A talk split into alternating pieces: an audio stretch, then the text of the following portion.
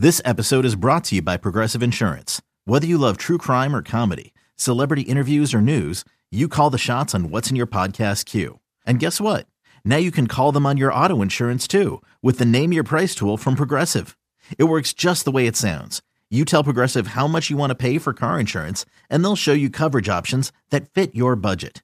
Get your quote today at progressive.com to join the over 28 million drivers who trust Progressive. Progressive Casualty Insurance Company and Affiliates.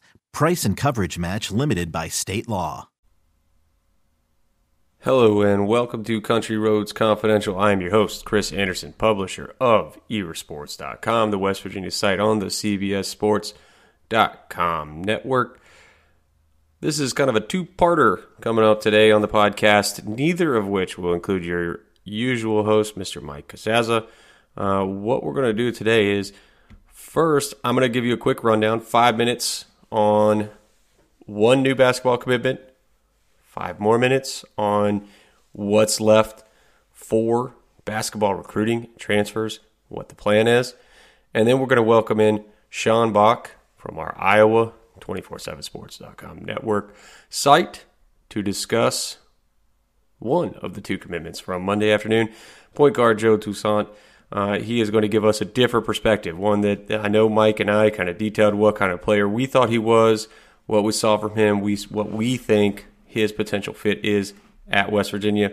But I thought it best if we also invited Mr. Bach on to give us an Iowa perspective, a perspective that of someone who has actually covered the player for the last three years. So he will come on about 10, 12 minutes into this into this podcast. But first, we're going to talk about the second commitment of the day for the Mountaineers.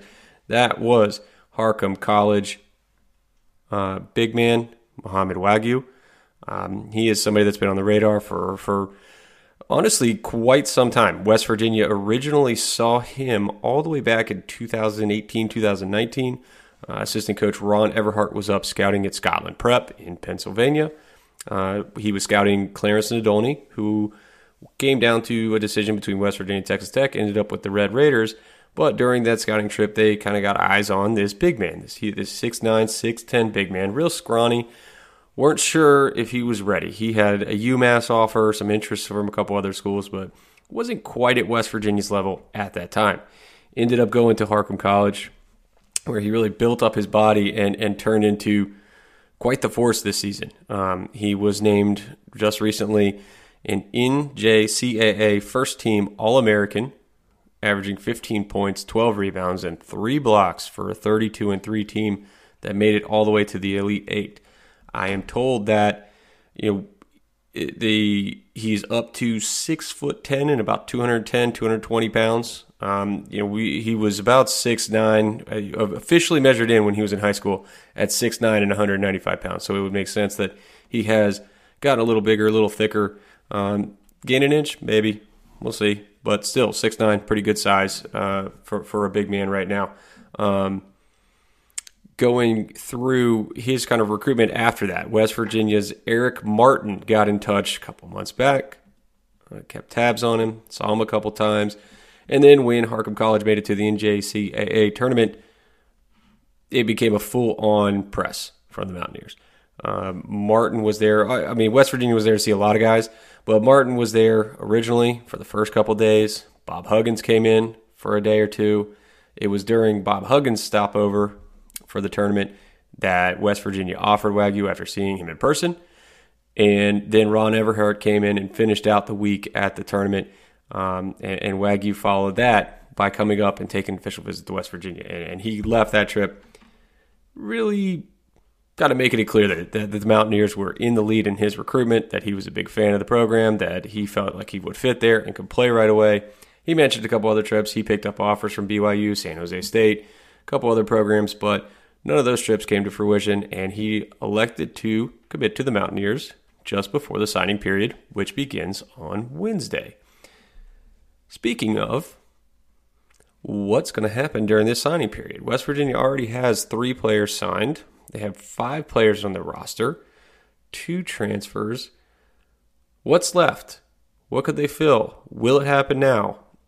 It's all kind of uh, it's all kind of a some moving parts here. It seems like the picture is clearing up because not only was the Wague piece part of it, but with it, potentially related, Fede Federiko, uh, a one time verbal commitment, uh, was no longer part of the class. They did not happen at the same exact time. That move has been in the works for a while. Um, I was told that you know it just seemed like it was best for both parties if he evaluated other options, and then West Virginia ended up going with somebody who seemed more ready to contribute right away uh, at the high major basketball level, and that's why they kind of lean towards Wagner. So, quick recap on the scholarship situation for West Virginia and the players committed coming in, and and what they have left on the roster and returning. There are only five players: Kedrian Johnson. Kobe Johnson, Seth Wilson, Jamel King, James Okonkwo. Currently signed, they have signed a national letter of intent. Josiah Harris, Josiah Davis, Pat Suemnick. Pat Suemnick. I'll get that right one day. Probably not on this podcast, but I will get it right one day. And then Wague just committed. That's up to nine right there.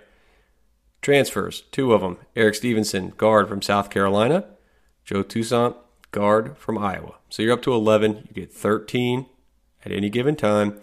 So you would think West Virginia has two spots left. Maybe that's right. Talk about a couple options here in just a second. But if there's anything I hope that our listeners have learned over the years, whether it's basketball, football, signing, committed, verbal, whatever, there is always a way to get out of everything. There is always a way for somebody to transfer, to not sign, to whatever. There's always something that can happen. I'm not saying definitively that something is going to happen, but West Virginia is recruiting as if they have at least two spots left. At least two spots. Now, those two spots, what could they be? What the, should they be? I don't think you're going to see any more guards. Uh, you already have a couple guards returning in Keedy, Kobe, and Seth Wilson. Then you add two veterans in Toussaint and Stevenson, and, and presumably Josiah Davis is going to enroll uh, in the summer. You're good, I think, in the backcourt. You're probably looking for a wing and probably looking for a big man. Um, you, we've seen West Virginia go with a three guard lineup, but you still need somebody else that can rebound. You still need some some other guys with some length. I don't think you can just trot out uh, Jamel King, who is who is a nice player and would probably play that three position, uh, and, and, then have Okonkwo and Wague and call it a day. You, you got to get some more length. So I think you're going to look at some big guys, and that's that's what's been popping up when we we beat the bushes on who's going to come visit West Virginia. And there's two that are lined up right now to come up and visit West Virginia in the next couple weeks. Uh, I've been told that it will most likely be the same weekend as the spring football game. Obviously, give them a little bit of an atmosphere, get them up there so they can show them a football game, spend some time with the players, all that good stuff. Um, but one of the ones on that list, and, and this was the date that he told me as well when we interviewed him recently, was Jimmy Bell from Moberly Area College. Uh, big guy from Michigan, uh, former offensive tackle, actually, but outgrew it. He is now six foot ten and, and 260, 280. Uh, the the weight thing I think is something that a lot of, of, a lot of coaches really wanted to see. That's part of the reason why West Virginia wanted to see him at that NJCAA tournament. He, his, he and his team were also there because um, my understanding was he he was 300 plus at some point, and, and that's probably not a playable weight even at six foot ten. So he he has trimmed down some, and West Virginia is very interested. He claimed an offer recently and says he'll be visiting on April 23rd, 24th weekend. Another player to watch out for. Then this one, this is a big one. Uh, this is one that I think uh, you know a lot of schools will probably be pushing for, and that is, and I'm gonna, so many names I'm going to screw up on this podcast, but uh, Norchad Omier from Arkansas State, uh, originally from Nicaragua, went to prep school in South Florida, had a very good first year with the Red Wolves in 2020-21, averaged uh, 12 and 12. Uh, won, I believe, freshman of the year in his conference. But that year didn't even count uh, because of the pandemic. So he was still a freshman again this season, where he averaged 18 and 12. Um, also, very active defensively, two blocks, one and a half steals. So he kind of does all that stuff that old Bob Huggins loves to see from his big men. And this is kind of the type of player that I said West Virginia really needed. They needed somebody who could be a double double machine. They need somebody who can who can score close to the basket. They need somebody who can consistently grab rebounds at all times. And, and he would seem to fit that bill. And he is planning on coming up for a visit this month. Um, you add those two, you're up to 13 scholarship players. Is that it? I wouldn't say definitively that that's it, but it could be. That that would be 13. Fill your 13 spots. You got your wing, you got your big, you got some shooting, you got your guard, veteran guards from the transfer market, and I think West Virginia has to be feeling pretty good with that haul. If that if that is how they finish out with Jimmy Bell, Norchad Omier, I think West Virginia would feel pretty good about what they did right there, especially if they're still poking around on another transfer to to kind of add to the rotation. But whether that happens remains to be seen. And if it does, Mike and I will hop back on a podcast and discuss it. I can guarantee you that. Uh, for now, though, I'm going to wrap up this uh, portion of the podcast. We'll take a quick break for commercial and come back with Sean Bach from our Iowa site, our Iowa site, to discuss Joe Toussaint.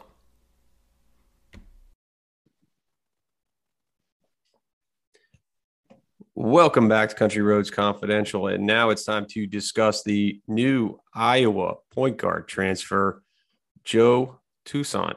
And to help me get a new perspective on this, I am welcoming Sean Bach of our Iowa site on the 247sports.com network, Hawkeye Insider. Sean, how are you today?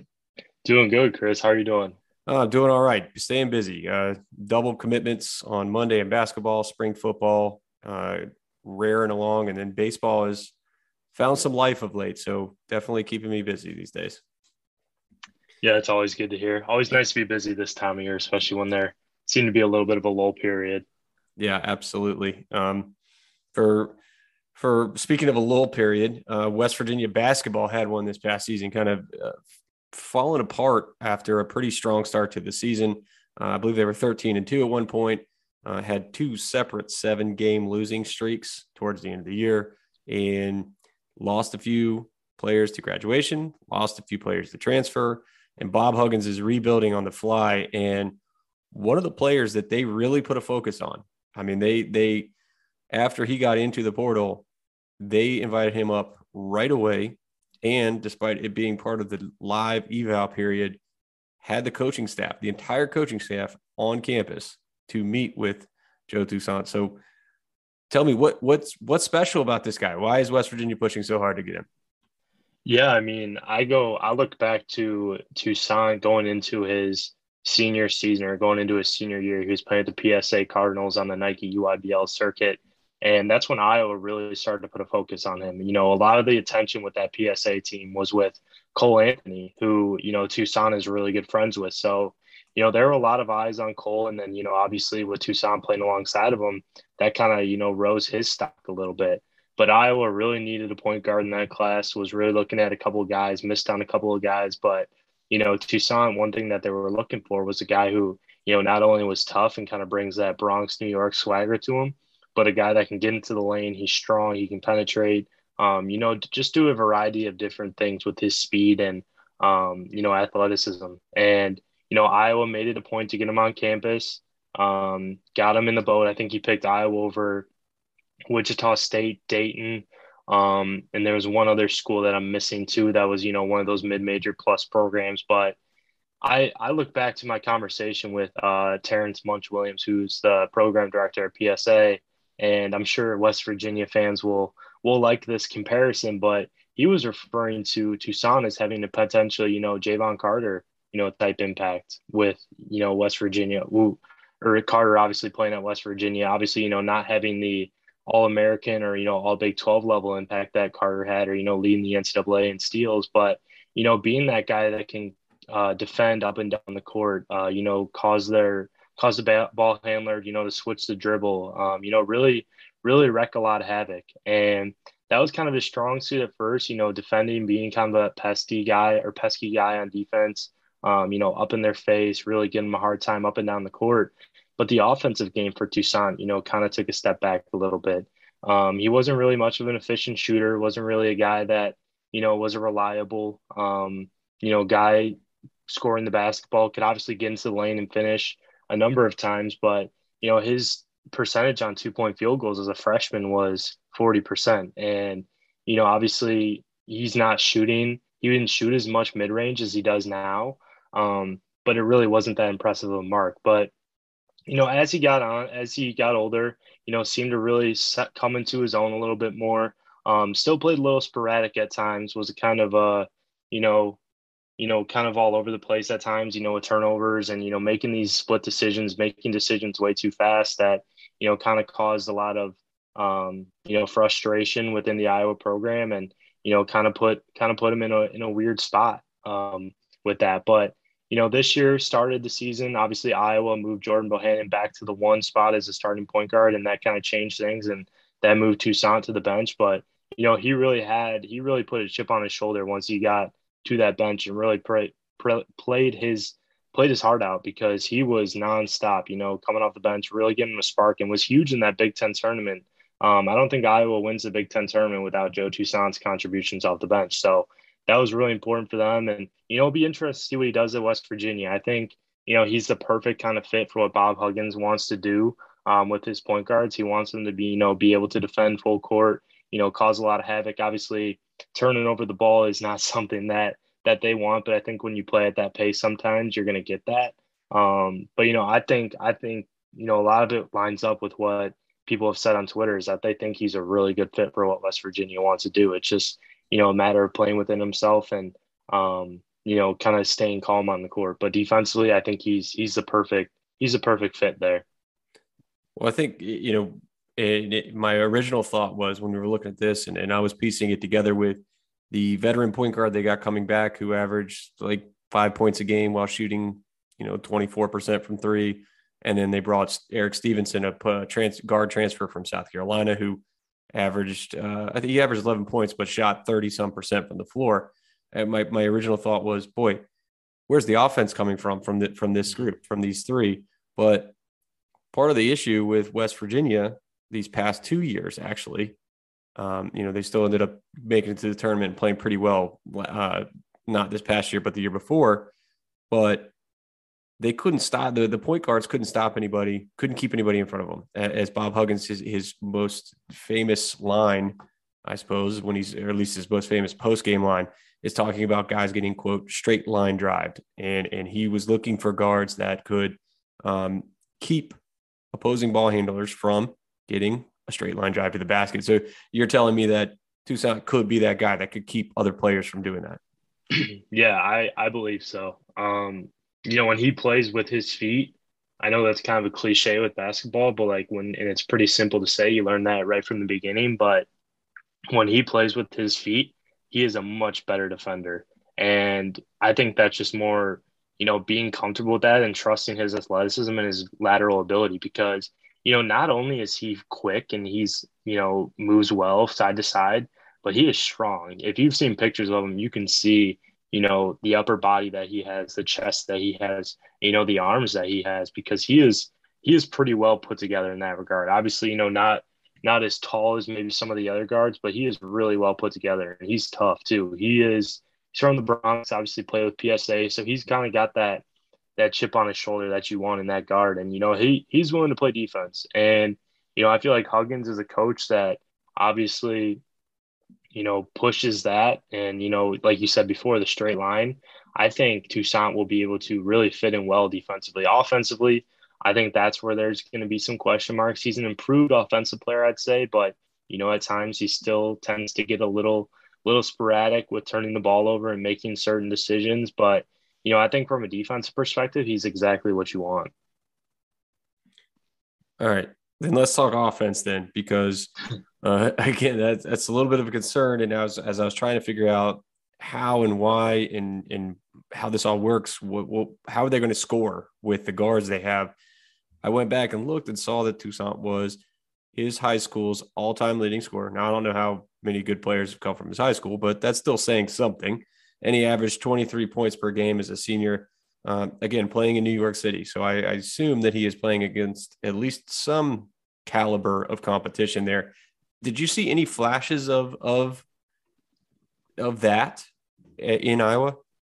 Yeah, there were there were moments where you know you could see him you know get a couple buckets in a row. Obviously, with the type of talent that Iowa's had in the last couple years with Luka Garza, Keegan Murray, Joe Wieskamp, um, Jordan Bohannon, C.J. Frederick, those guys. You know, Toussaint's not gonna be relied on to score, but when he gets into the lane and he gets downhill, that's when he's most effective. Not only as a scorer, but as a guy that you know can find the open guy in the perimeter.